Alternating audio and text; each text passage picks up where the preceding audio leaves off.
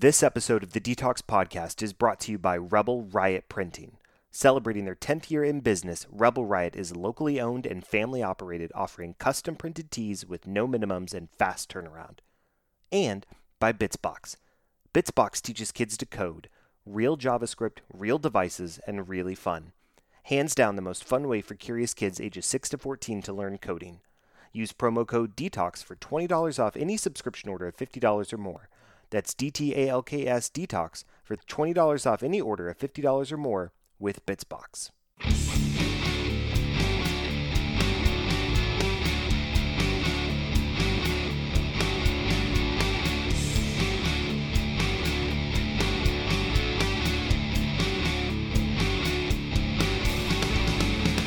Hello and welcome to another episode of the DTALKS Podcast, a podcast for dads where this dad talks about life, kids, and stuff. I'm your host, Joe Shaw, and with me today I've got a very special guest, a local legend, if you will, an American journalist, author, and a member of the Texas Radio Hall of Fame, but most importantly, a dad, Mr. Jody Dean. Jody, thank you so much for being on the show today. How are you? Thank you, Joe. Doing well. Thanks for having me. Yeah. So it was a true delight. I reached out to have you on the show. You said that you would do it. I told my mother in law, Vicky, and she was ecstatic. it was something where I did not know she was such a fan of yours. God until... bless you, Vicky. Thank you, Vicky. Thank you. You raised this boy very, very right, well. Right. So that was the obligatory uh, shout out for her, so that way uh, we could get that out of the way. But yeah, no, it was. Uh, you're. There's a lot that I want to talk about, and I've got all my notes right here.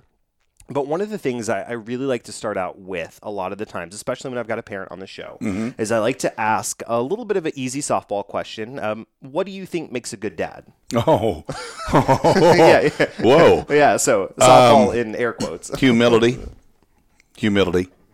Um, boy, it's what you learn after you know everything that really counts. Uh, yeah, I can't think of anything else that comes close uh, because a friend of mine used to say that uh, even good parents wound their children, and we don't mean to. Mm-hmm. Uh, at least we we try not to. Right.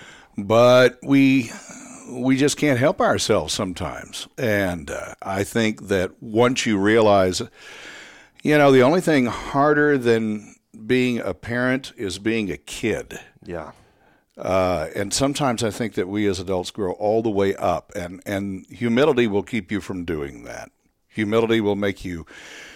I asked my daughter one time, What does the world look like to you? She was about seven or eight years old, and she said, An ocean of butts because that's what's at eye level right. to her. And so her perception of the world was a sea of, yeah. literal but Right. I, th- I, thought you were going to say butts like, uh, you can do this, but don't do that. No. But no, like literal Literal butts. fannies right there at eye level. Everywhere she went, she was lost in an ocean of. Mm-hmm. And so when you stop and think about the world from their perspective, uh, then all that certitude, all that self assuredness, all that all that uh, pre- pretense tends to fade away pretty quickly. Right. It's so true too because I, have got a four-year-old daughter and a one and a half-year-old son, mm-hmm. and there are I, I, they te- they teach me so much mm. every single day. Mm-hmm. I was uh, I, I, remember I was before I came out here. I was talking to my daughter and I said, you know, I'm going out to record tonight, and she was like, "You usually record in the office," and I'm like, "Yes, but I'm going to meet with somebody in person." She's like, "Where are you going?" I said, "Dallas." She's like, "Dallas." Oh, that's so far away. We, we just got back from San Antonio, and she thinks like I'm going for days. And I said, no, it's right. you know, it's like 30 minutes away. And she went, oh, will you be back tonight? And I'm like, yes, I'll be back tonight after you're asleep. I'll see you in the morning. Oh, okay. And then that's it's one of those things where it's like I just take for granted like mm-hmm. everybody knows where yeah. Dallas is. Everybody yeah. knows where San Antonio. But she to her, San Antonio, Atlanta, Georgia, and Dallas are all equidistance apart from each other. And and they're only this far away in the phone. On the screen of their phone. Yeah, so you know, it, perception does have a lot to do with it. You know, a good friend of mine used to say perception is reality. I'm, I'm not sure that's the case. I do think it tends to color our reality, and if all of a sudden you start thinking from the perspective of a 14 year old girl, then there is nothing more important on this planet than Instagram. Right. There's nothing more important on this planet than Snap. Right. You know it may not matter to me very much, but boy, uh, you get educated real quickly. Right. Exactly. One of the things that I want to kind of dive into, because you've been around the Dallas Fort Worth radio scene for for a minute, for a few a few, a few go rounds. 1973. right? yeah, yeah. But you just you actually just started a new project called Dusty Attics, and so I want you to kind of walk us through the genesis of that idea, where it came from, what the the what you're trying to achieve with it and where you see it going in the future. Because you've done it for a couple of weeks now. Right right and so right. I, and I know that that you you had a good article or post about it. But for those that are listening that may not know kind of walk us through that thought process. Well it, basically it came from a, a beloved colleague back in the mid 80s her name was Sandy Hopkins and she was actually the producer of the Ron Chapman morning show at KVIL before oh, okay. I took the job and she came up with the idea of sitting people down and having them bring their favorite records and just listening to the records and talking about why they love them. And so, what was a great idea then uh, is still a good idea now. Sandy passed away in 1987. Uh, but she was a tender spirit and a gentle soul, and I hope she doesn't mind me stealing the title. But yeah, it's it was her idea, and uh, that's all it is. It's it's getting together you know, when I was a kid, it was getting your 45s out and playing them for your friends. Right. And here's the latest song from the Stones or right. Beatles or whomever. Uh, when my kids were little, when my boys were little, it was you know, what was the illegal sharing service we had in the 90s? I can't remember what it was. Uh, was it Napster? Napster. Yes. Thank you. Yeah, yes. Napster. Uh, I know nothing, nothing. uh, but yeah, that you know, so we all do that. Share exists for a reason, and so to sit down, it's a primitive form of what we do now, but the theory is still the same thing. And you really get to know people when you hear their favorite songs, why they matter. Um, there's a very famous story. I know you've had Dale on this show before, Dale Hansen. Uh, he told the story. This is 1986, five, something like that. He sure. told the story of his friend from high school who was uh, killed in Vietnam, and the, the, song he chose was "Glory Days" mm. by Bruce Springsteen. And I'll never hear that song again without thinking of Dale's friend. So it, it, these things have that kind of impact on you, you know. And uh, the other thing is go oh my gosh, they like the same songs I do. Look, right. I would have picked that one too. So right. it's just fun, and um, you know, it's bubblegum for the mind. Yeah. But by the same token, you really, like I said, you really get to know people very, very. Uh, Jen Myers, who was a meteorologist at Fox Four before she went to work for Encore. Uh, had a thyroid condition and ultimately lost a great deal of her hair and had to wear a wig to do the weather on television. And oh, wow. the the disconnect between who she was being and who she is became so great. She became depressed. Mm. She lost weight. She gained weight. She became violently ill. She couldn't handle it anymore. And one day she went during the day, just for no reason, to see The Greatest Showman. And she got to the song, This Is Me. Mm. And that's when the dam broke. And she said, I can't do this anymore. She changed her life. She quit her job. She went to work uh, at Encore. She can be herself. She doesn't have to be. Uh, she doesn't have to wear a wig. Right. And the the the difference in her face, in her countenance, and, and the inspiration in that. Uh, right. You know, that's that's that's why we. That's the unexpected benefit of doing the show. Right. Yeah. And, and you know, I, I saw. I will try and remember uh, for those that are listening. I'll put it in the show notes. There's a, a Netflix documentary series. I, I don't remember if it's uh, something explained or it's. There's a couple of different ones that are similar, but there was one episode that of this uh, docu series that it was about 20 minutes long, and it explained how music affects our brains oh, yeah. and how it imprints on us. Oh, yeah. And it talked about how, and it showed examples of people that were had strokes or had Alzheimer's that couldn't remember anything, but they hear a song and all of a sudden they're they're they're writing or they're playing the piano or they're talking or they're they're doing something, and it's just it it was uh, crazy to me from a scientific perspective how much music is part of our DNA. My middle son is is dyslexic. Uh, I mean, we all have learning differences. One sure. thing you learn working with kids is that they're like snowflakes. One one size does not fit all. Right.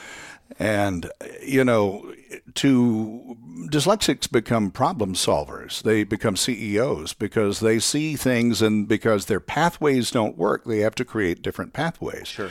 They have to wire around things. And so I, t- I tell people all the time if I didn't have ADHD, I couldn't function because the rest of the world works in DOS. I work in Windows. Right. so if I have 16 browsers open, it's no big deal to me. Right. And, uh, so you know, each one of us has a different pathway, and I think that uh, you know that's part of what we're here to talk about today. But uh, once you f- start discovering those pathways, you become more efficient in using them. It's kind of like if you like electricity or water. You know, it just it seeks the least resistance, and you try to find the path that uh, that offers you the fewest obstacles uh, to get where you want to go. Certainly, you don't want to put any more in your own way. Right. Uh, so yeah, it's it's a fun topic. I love getting into this kind of stuff. It's so good, and I know, like, I just oh, it.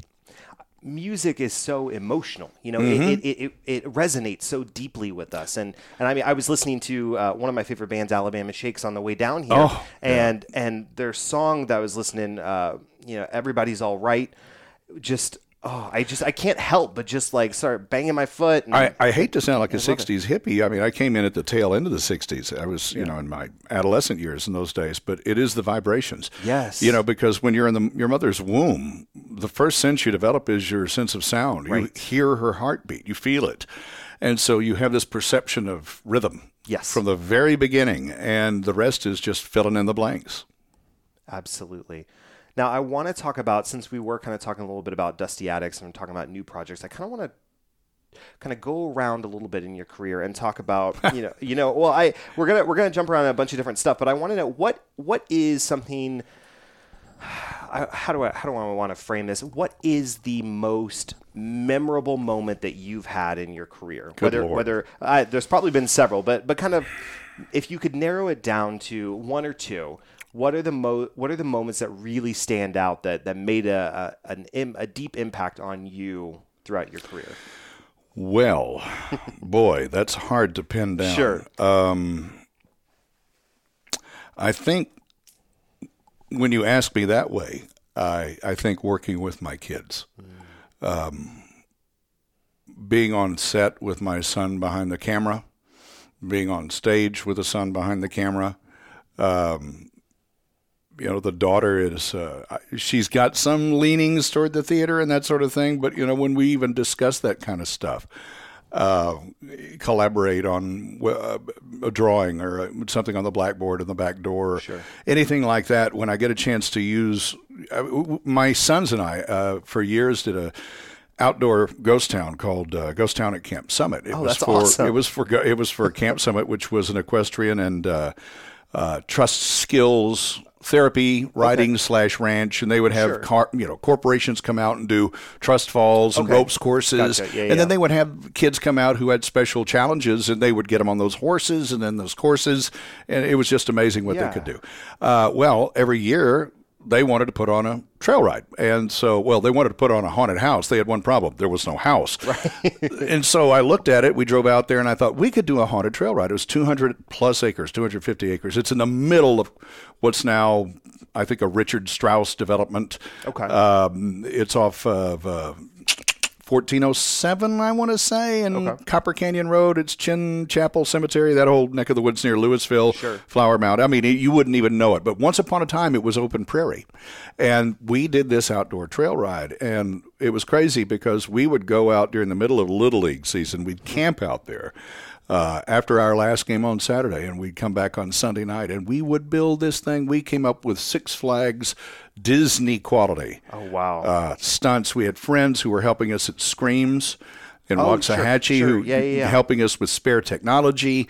We had motion sensors. We had articulated alligators. We had a lost cave, crazy miner, uh, all this stuff. And my sons would conceive it. We'd draw it on napkins, and we'd build that stuff. And we, That's we had a we had a plains.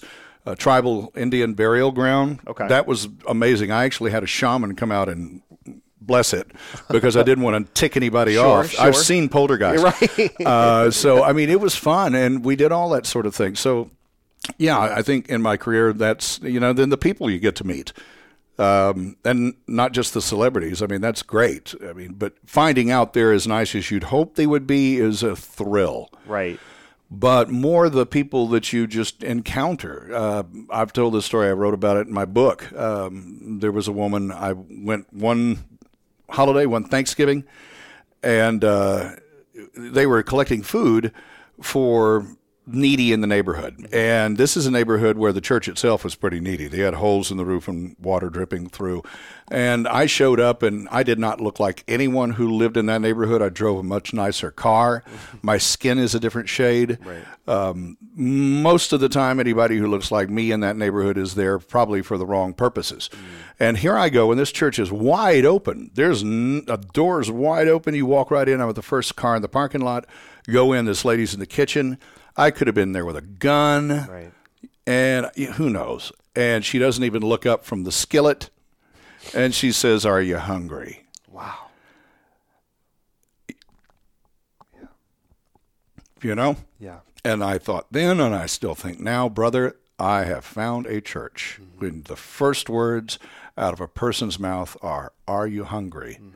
That's a church. So, yeah, that, that lady, I can't tell you her name, but I can tell you she changed my life. it is one of the one of the well the thing that I always strive for when doing this show is to show people how authentic and transparent and real the human experience is because you know I, I I have people that listen friends family uh, and tons of people I don't know who listen that are all across the political and religious spectrum. And the one thing that Ain't I, that fun? it is, but but the the one thing that I love to do i- is I bring people that have different backgrounds, and we sit down and we're having a conversation, breaking metaphorical bread, and just discussing life.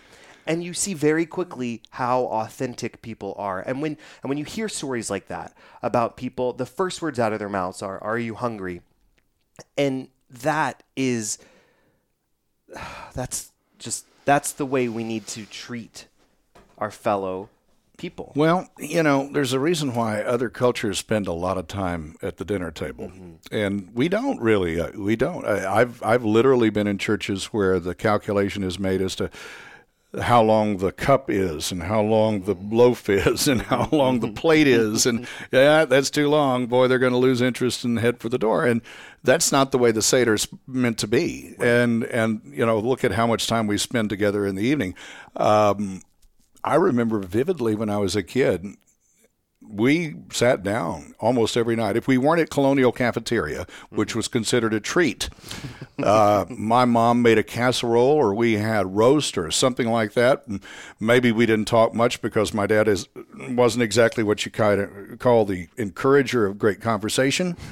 Uh, at least as if other people talked. If he was talking, yeah, he was good with that. Right. But but yeah, we we shared that time during, and even though there was a television, we put it on a slice of carpet so we could spin it around, Yeah. and watch Hollywood Squares or whatever was on. Sure. And uh, but yeah, we still shared that time together, and you know, I I've always made it a point never to take my kids through the drive-through lane. We'll go eat out, Sure. but I would rather f- make them a meal. I'm proud to say my oldest son loves to cook, and he's really, really good at it. That's awesome. And I have no doubt that my younger son will be, and I, my daughter is. There's she can't do anything wrong. Let's just get that straight, right? Right, right. I completely share that. Yeah, you know what I'm talking I do, about. I do. Yeah, you do. if Jesus had been a girl, God never would have let him out of the house. Ever. Wouldn't have done it. We'd be up the creek. Right. Mm-hmm. um, you know, you had a very open, honest, and raw story in D Magazine back in 2003. Yeah. And about your multiple marriages, reuniting with your birth mother, turning back to Christianity. There, there was a lot. There's a lot in that article, and it's very well written. And I'm going to link to that in the show notes for Elise listeners. Pierce wrote that. Yes. Yeah. Yes. Uh, thank you. I She's a fantastic writer. she yes I, I couldn't stop reading. It was fantastic. Well, she had a lot to edit. but I, I want you to kind of walk us through where the inspiration for that piece came from Ugh. and and and kind of what it's been like since then because that i mean that was 16 years ago now I think? Something like that, yeah. Yeah. Um, boy, was I naive. Uh, for one thing, you ask why, where, what the genesis of that was. I I felt like that I wasn't going to be able to grow further in my life or in anything really unless I got interested in full disclosure. And as it turned out, it was still only a halting step. I mean, there were corners of my life and rooms that I didn't want to go into and doors I didn't want to open. And it took a while longer, you know, and uh, it took about, oh, how much did you say it's been? 16 years? Yes. Yeah, it's been, we're still on that road. Um, you know, another marriage failed. I did a calculation that one time. Uh, and I don't remember at what point I decided to check. Mm-hmm.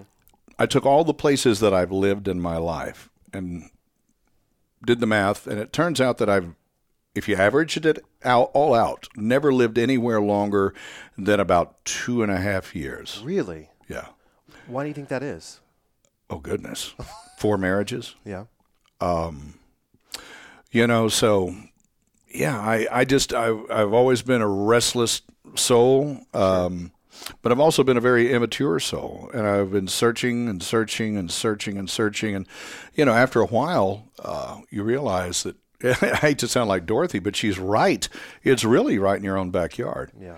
And uh, the things of woulda, shoulda, coulda, mm-hmm. but then I wouldn't be here. Right. So you know, I've tried to teach my kids. You know, whenever they've had a accident or made a mistake or something like that, I always try to say, well, look at it this way: one of these days, it'll make for a great story it's interesting in how, and I was having this conversation with a friend of mine not too long ago about reframing the narrative, right? So it's like you have this experience, like you, mm. the you know the collective you.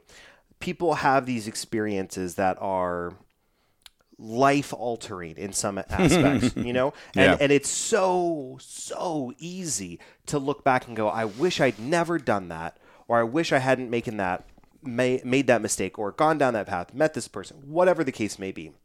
And it's even harder to go, you know, because of that, now I'm better equipped to deal with this situation. Well, uh, yeah, and I think that you know, it maybe it, it's immaturity. Uh, a friend of mine once said that I could get excited about going to the bathroom. uh, I think that sometimes my zeal has way outrun my brains. Sure. And a lot of ways. I mean, a lot of ways, relationally, um, professionally. Um, it's not always a good thing. You know, it's and it's pretty consistent over 59 years that I get way ahead of myself and usually get in trouble as a result. And so, you know, trying to trying to tell your kids, don't do what dad did. Don't right, do that. Right. Don't do that. Right, you know, right, yeah. Right, right. Fortunately, they pretty quick on the uptake. right. I uh, I've had that zeal as well, where the I, you know what is it? Uh, put the the cart before the horse. Yeah. You know, and I'm like, this is a great idea. I'm uh, off to the races, and I forgot to link up the cart. Well, and and it yeah. was you know it was everything. It was you know self flattery. It was self aggrandizement. It was. Mm-hmm self-seeking i mean all of that i mean i didn't approach just noble things with right. you know enthusiasm i approached everything with enthusiasm including the things i shouldn't have even looked at or, or faced i mean i had a terrible problem with porn i had a terrible problem with uh, gentlemen's clubs. I had a mm-hmm. terrible problem with spending money ways I didn't need to be spending it. Sure. Uh, you know, the, the, the truth was an issue. Uh, for a lot of those years, and it was hiding, it was ducking, it was not wanting to face some real hard reality that I really didn't know who I was. Sure. Um, it wasn't substance abuse or drinking or anything like that. My addictions were elsewhere. And boy, did I dove in. And I flattered myself that I was getting away with it, you know. Ha ha ha. Right, right. Right, yeah. And, you know, I was the prodigal son. Yeah. Uh, that story leaves us when he comes home and has the banquet. Let me tell you something. I've, one of the things that I've been fortunate enough to do over the last few years is work with homeless people. Mm-hmm. And one thing you learn is that you can take them home again and again and again and again. And after about six weeks of being at home, through no malice at all, their family members will start to remind them of their mistakes. Mm-hmm. If you hadn't done this, you wouldn't have blank. If you'd only done this, you wouldn't have blank. If you and after a while, the homeless person starts to think, well, why in the world do I want to stick around and hear that? Right, absolutely. I'm ready to get out of here. Yeah. Well, do you think that prodigal's brother just let him off the hook? No. So I was that prodigal, and I get back, and the same temptations are there, the same doubts are still there, the same fears are there. Dad's still not any smarter than when I told him he wasn't Right. bright enough to run Right. his own own affairs. You know, which I did. I was 17 years old. I did that with my dad. Got mad at him one time, and I said, "Well, if I ran your business." It'd be ten times bigger than it is right now. I told that to a man who went ashore at Normandy. I don't know how he kept it together. He didn't. Oh, there we go. He didn't. he didn't. Had he been 30 years younger, he would have pulled me apart at the seams, and he would have had a right to. But, you know, loo- looking back on it now, I didn't know until 10 years after he died that he'd been there. Didn't have a clue. Didn't have a clue why he was, why he was the way he was, Right. what he was. Um, and once I started patching together his story, all of a sudden it became very clear to me what a brave, courageous, strong man he was, and that I had no idea, hmm. no idea. it is it's incessantly fascinating to me how we I I heard somebody say this the other day about that we it's almost like we're built to reject whatever our parents Yeah. are are into or about or associated with Even with. as we're becoming just like them. Right, exactly. Yeah. And and it's this like need to say whatever this is like it's not good enough. It's My birth enough, father was know? married four times. Wow. Didn't know him. Yeah. Didn't know him. Uh, ran into him a couple of times without knowing he was my father. That he didn't know I was his son. We were just in the same bar Yeah. at, at, back in the early 80s. But yeah, he was married four times. It's not just nurture. Yeah, yeah. you know and and one thing you learn i very much sympathize with moses moses is a, is a coward he runs he's a murderer he kills he's filled with anger and hate and rage and impetuousness and impulsiveness ah, nice to meet you my name's jody Right, right, right. yeah you know Yeah. so yeah and moses and i uh, understand each other very well Right. and it isn't i don't think until he's literally standing on that mountaintop god's leading him off for their time together uh, that it begins to dawn on him that it's not who he is, it's whose he is. You know? Yep. Because if it depends on me, boy, we are screwed. Right. We really are. right. Yeah. and I really it's it's even more inherent a lot or clear, I should say, in today's age where people are so hyper focused on wanting to show only the the best versions of them, right? Which I mean, how much is that? Like less than ten percent? Well, yeah, except the world operates under one theory, and then there's that other one, which does seem to work. Uh, You know, when I am weak, then I'm then I am strong, Right. and it works in every way. If you're, I mean, when you confess that, acknowledge that. Oh gosh, I got to get to the gym. Right. That's when progress happens. You know, when you go, I look, I got a test to study for. I was one of those kids in high school that could skip class and then show up on the final day and ace that test and pass that course, which is not a good thing. Right, right. It's not a good it- thing. It, just teaches you that you don't have to work hard. And you'll- Exactly. you'll get it anyway. Exactly. Right. But you know, but sometimes we succeed in, in spite of ourselves. Right. That's very true. And true. in fact, I say very often that you know mo- most kids turn out all right in spite of us parents. Right. No, that's very true. And I think I think one one thing that we're trying to do as a society, as parents and as people, is we're trying to start the conversation about no, we we all have struggles. We all have our own struggles in different ways. And. Yeah. and it was so eloquent. Someone put it uh, uh, the other day that that uh, you know people used to limit the idea of addiction into like drugs or alcohol Right, you know yeah. very much and and it said like just because you're not uh, drinking something snorting something swallowing something whatever it, everybody has an addiction everybody has a vice I It have just- had- it depends on what it is I've had a mouthful of peanut butter just about every day of my life since I was maybe in second or third grade. I had terrible allergies when I was a kid. And so there were only certain things that I could eat. And At the time, peanut butter was one of those things. And man, I took advantage of that every night before I went to bed. A bag of Cheetos, Yeah. peanut butter sandwich, bowl of ice cream, blah, blah, blah, blah, all my life. Mm-hmm. Well, apparently my body has decided no, enough of that.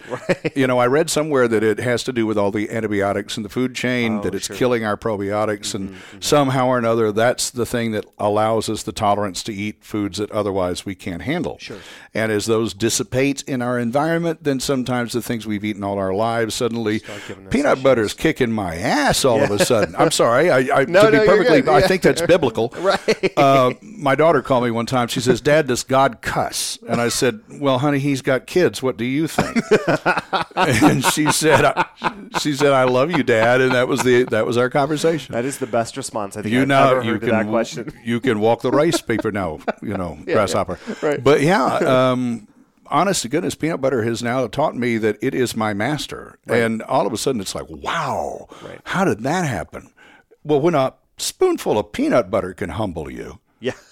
What other standing do you really have? right exactly and i think it's so true that we the more we acknowledge that we've all got struggles that we're all dealing with it and Yeah. and, and we normalize having conversations about it Oh. then we can start Iron sharpening iron. yes that's exactly. Mm-hmm. the only way to do it, and and that's why I I went to an accountability group uh, every Saturday morning for several years, and one of the men in that group was a giant of a man in every way, guy by the name of J.D. Richmond, who uh, built a lot of places we're familiar with in North Texas. The the uh, Stone Rock Riverwalk in the Fort Worth Stockyards. Okay. Uh, the uh, pond behind Episcopal School of Dallas. Okay. Uh, the one I think at Frito Lay in Plano, I want to say. Okay. Uh, but his his motto was always, I said, JD, why didn't you put your name on these things? Right. Oh, the, uh, the big cat diorama at the Fort Worth Oh, Zoo. okay, yeah, yeah, Fort yeah, yeah. Botanic Gardens. All the, he did a lot of that stuff. And he, I asked, why isn't your name on a plaque? This was done by J.D. Richmond and Sons. Right. And J.D. had a funny voice. Well, I wanted it to look like God did it. well, fine. I remember he. I saw him walking out of a barn at a men's retreat one time. A barn uh, at a men's retreat, Right, and yeah. uh, a guy in the car, Norm McDowell, said, "There goes a giant right there." And I thought, I need to know him. Turns out later. to Give you an idea what kind of man he was. He would park outside the county jail on Sunday, and pick one out of the crowd coming out, getting out that day, and that would be his. That's the guy, and he'd take him to eat and that's really cool just care about him. Yeah. he didn't give him a sermon. He didn't try to change anybody's hearts. He just tried to be there. Right. That was JD. Man, there's I, it, it feels that a lot of times that there are fewer and fewer people out there like that Yeah. but i think they're just being overshadowed by a lot of uh, shouting matches that people seem to want to have at times You know, I I don't I I don't credit to- it to anything other than the fact that I have had a lot of great dads in my life. I can't even count them all. I mean, seriously. I mean, not just my pop, Right. my adopted pop, but I've had coworkers, colleagues, friends, teachers, professors, administrators, lawyers, you know, attorneys, Right. uh, all, all, so many people, mentors that just uh, have served to father me through all of this. Oh, I stand on a lot of shoulders. You know, it's crazy. It really is. I'm blessed. And I think we all have them in our life, but some people just, I'm one of those idiots that just got an embarrassment of riches. Yeah. I really did. What was it like when I know it's covered a little bit in the article, but what was it like for you to reestablish a connection with your birth mother? Humbling, again, that's one of those things that, you know, takes you in places you don't really expect. Um, we're not particularly close right now. I hope that will change at some point, but I wasn't the only one who needed to go in search, as it turns out. And I have all, always thought that it's critical for kids who are adopted, who want to go find their birth parents, to first of all ask themselves, Am I ready for this? If it becomes a burden in any way, is it something that I can handle or deal with in a clear conscience, with a clear conscience?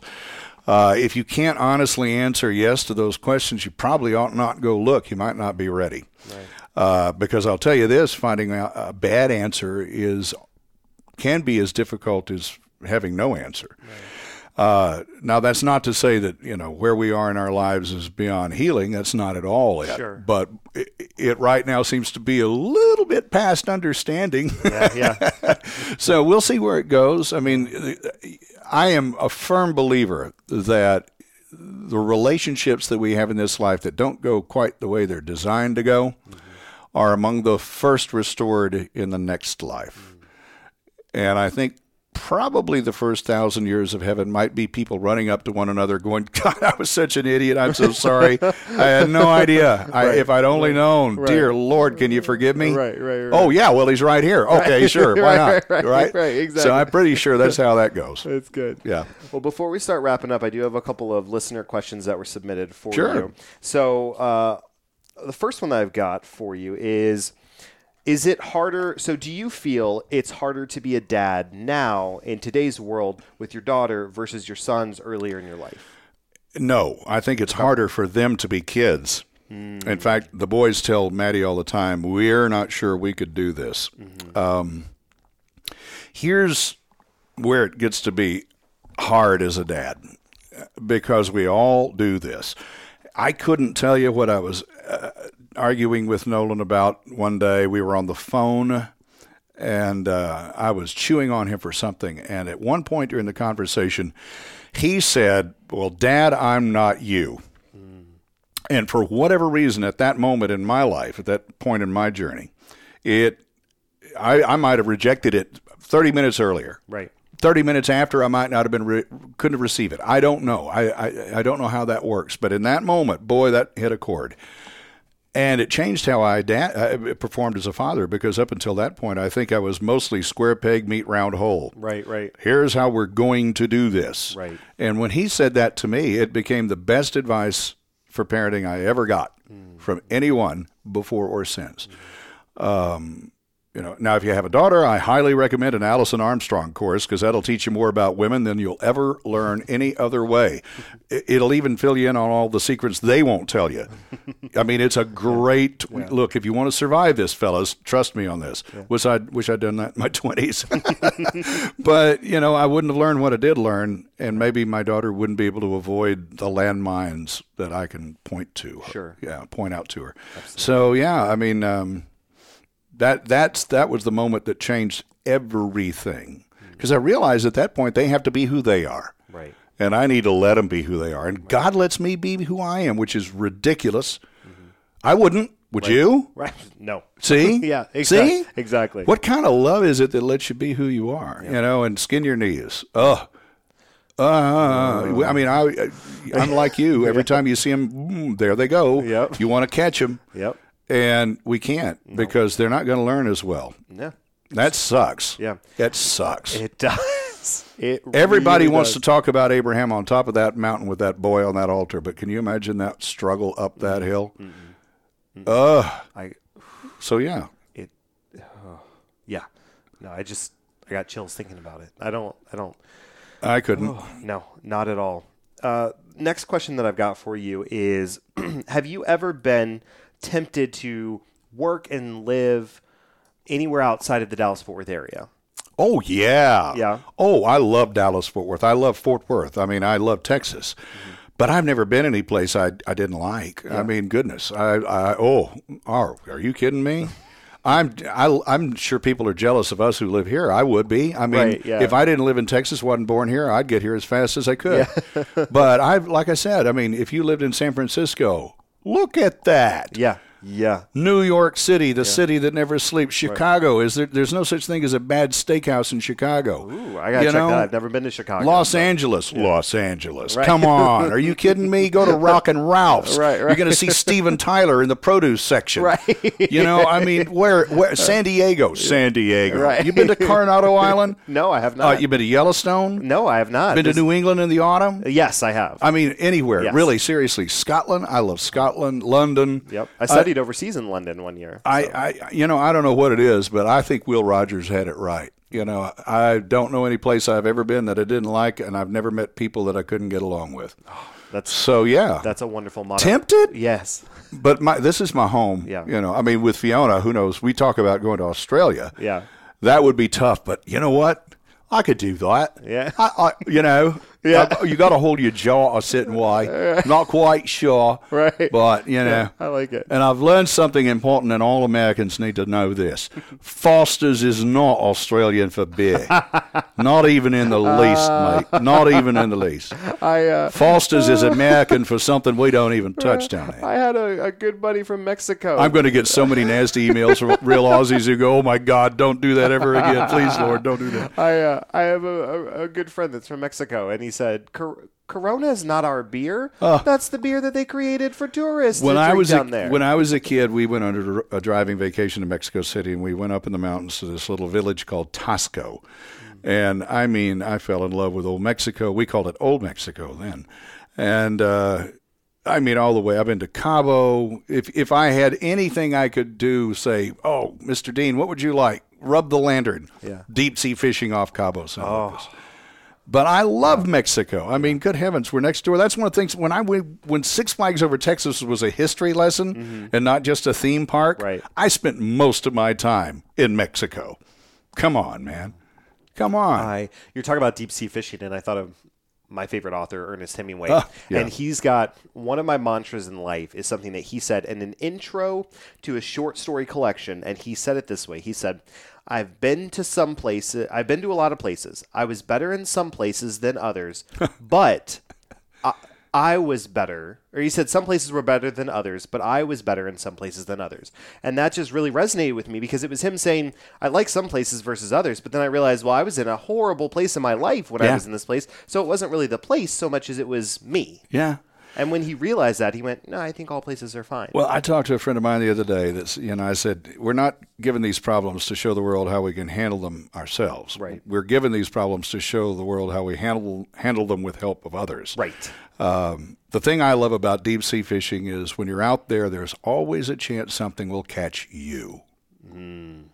That's a good point. You know, Yep. Yep. There's a reason Peter didn't get want to just jump right out of that you know that boat. So We're going to need a bigger boat. yeah, we're gonna, but you know, that's that's part of it, and um, and understanding that we're all a little terrified about that, especially kids. I mean, good heavens, it's, we ask a lot of them. In 18 years, we're going to cram all the useful knowledge and accumulated wealth of information and wisdom Yeah. in the world today in that little noggin, and expect them to just be rocking on, Right. Ready And to go. It and especially now.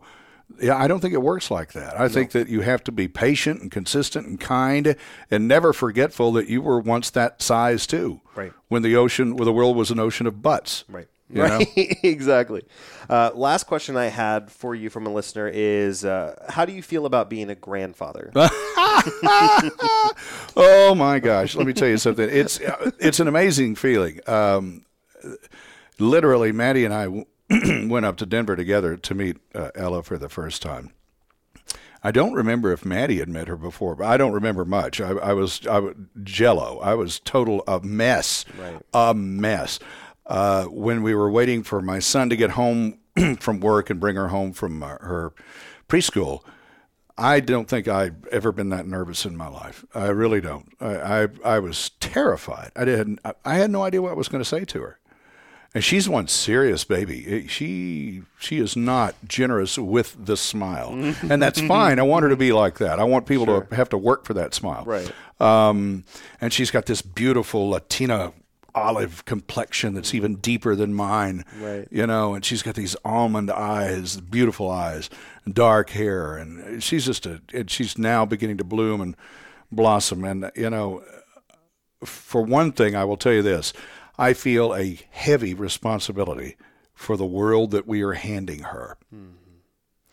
And my pop, as difficult as he was from time to time, would say, "Leave it cleaner than you found it." And we're not doing that. No. That's number one. Number two, I hope that, and I really do think that my sons have the skills to take care of their loved ones as heads of their household or as partners uh, in their relationships. Uh, and that's important to me uh, because I don't know what kind of world they're going to inherit. Um, I I think about what she might be able to achieve. It's fun to have kids. I mean, it's it's great to have a son who's in his 30s and a daughter who's in her teens. Um, I mean, I know more about Ariana Grande than, as I've said, any 59 year old man should. Uh, you know, and it's a blast. I mean, uh, going to cheer and watching her on the sideline and all this stuff. It's just, oh my gosh. Are you kidding me? I got to coach her in soccer. Oh, that's awesome. I learned more coaching little girls soccer is the most fun I've ever had in my life. Yeah, I'm telling you right now, dudes, if you want to coach and have more fun, baseball's great. Did that. Football's great. Yeah, basketball. It's all great. You coach girls soccer. Boys come to the sideline, they do something great, they act like they meant to. Right. Little girl comes to the sideline, she did something great. and says, Did you see that? I just got and her tears, and it's just the most wonderful thing ever. That's fantastic. Yeah, and you know, and just I'm so proud of those kids. And uh, I look at Ella and I think, good heavens, what will her world be like? Will she be traveling to the stars? Will she come up with the formula that allows us to travel to the stars? Will she be the person who dreams of going to the stars? Right. You know, what will be what you know? How will she fit into all this? Um, it's a it's an amazing sensation. I I envy my son. I envy all parents because they're in for the best ride in the park. It it's painful. It's it's pleasant. It's everything, but it's certainly not predictable. Right. The only thing that's predictable about it is that it's nuts. Right. It's absolutely nuts because you'll be tested in ways that you never imagined. You'll be changed in ways you never predicted. You'll be taught things you never could have anticipated, and you will be humbled. Just like Yoda. Not afraid? You will be. Right. Yes. You will be. Yes. It's the creepiest little puppet in history. Right. I yeah. mean, that that that part always creeps me It's out. well, it should. You should be. Right, you know, right. yeah. I'm telling you, Yeah, man. Yeah. I'm telling you. Exactly. Well, we're going to wrap it up there, and thank you so much. We're going to get to my favorite part of the episode, which is the dad jokes of the week. Oh dear lord. So this is the segment where I have some dad jokes. I will throw them to the guest in an attempt to get them to laugh, and the audience groans, but I can't hear them. I can only hear the guest, so it works out pretty I'm a well. terrible joke teller. I'm glad Well- you're doing this, not me. well, I always start by putting the guest on the spot and Oh, asking them dear if Lord. they have any jokes they would like to share. oh Lord Almighty. If you don't, that's fine. I've got mine ready to go. Uh, tell yours, and I'll think of a story. Okay. A true story, because they're always better than my jokes. All right, fair enough. Fair enough. Uh, well, first of all, I just want to let you know that uh, I used to have a job collecting leaves. I was really raking it in. Oh.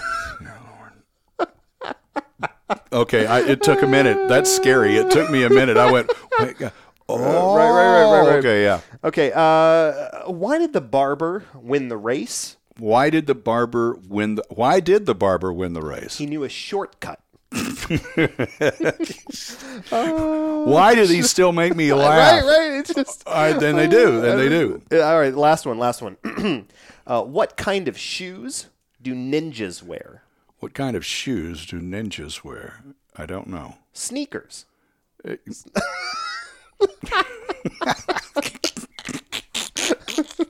Okay. Uh, I thought of one real quick. When I was little, we used to go to Millard and Sue Suggs' house, and my mom and pop would play with Millard and Sue 42 dominoes game mm-hmm. all night long.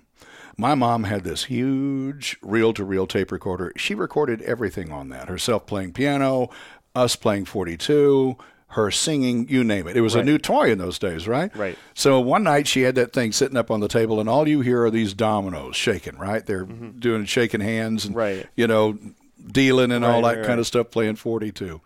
It's funny because we all have a moment like this in our lives. I mean, we have that moment where we caught our grandmother sne- snoring on tape. Right, right. And we played it back at all the Christmas parties, right, for the rest of her life. You know, and we did that. I did that too Right. with my first cassette player. Oh, Mimi hated me for that. so there I am. I'm under this card table, one of these folding card tables, and you don't hear the context uh, except there are people looking at their hands and all of a sudden you hear this kind of faint shaking and all you can tell the sound immediately all the dominoes go splat on the table ruining their hand right, Right, and i'm right, sure right. my dad was in the lead because there's this moment of silence where you can almost hear me go under the table and you hear my dad in this thunderous baritone voice go jody don't shake the table this long droning, right? for the rest of that poor man's life. Every Christmas, every Thanksgiving, my mom would trot that out. You want to hear Jimmy?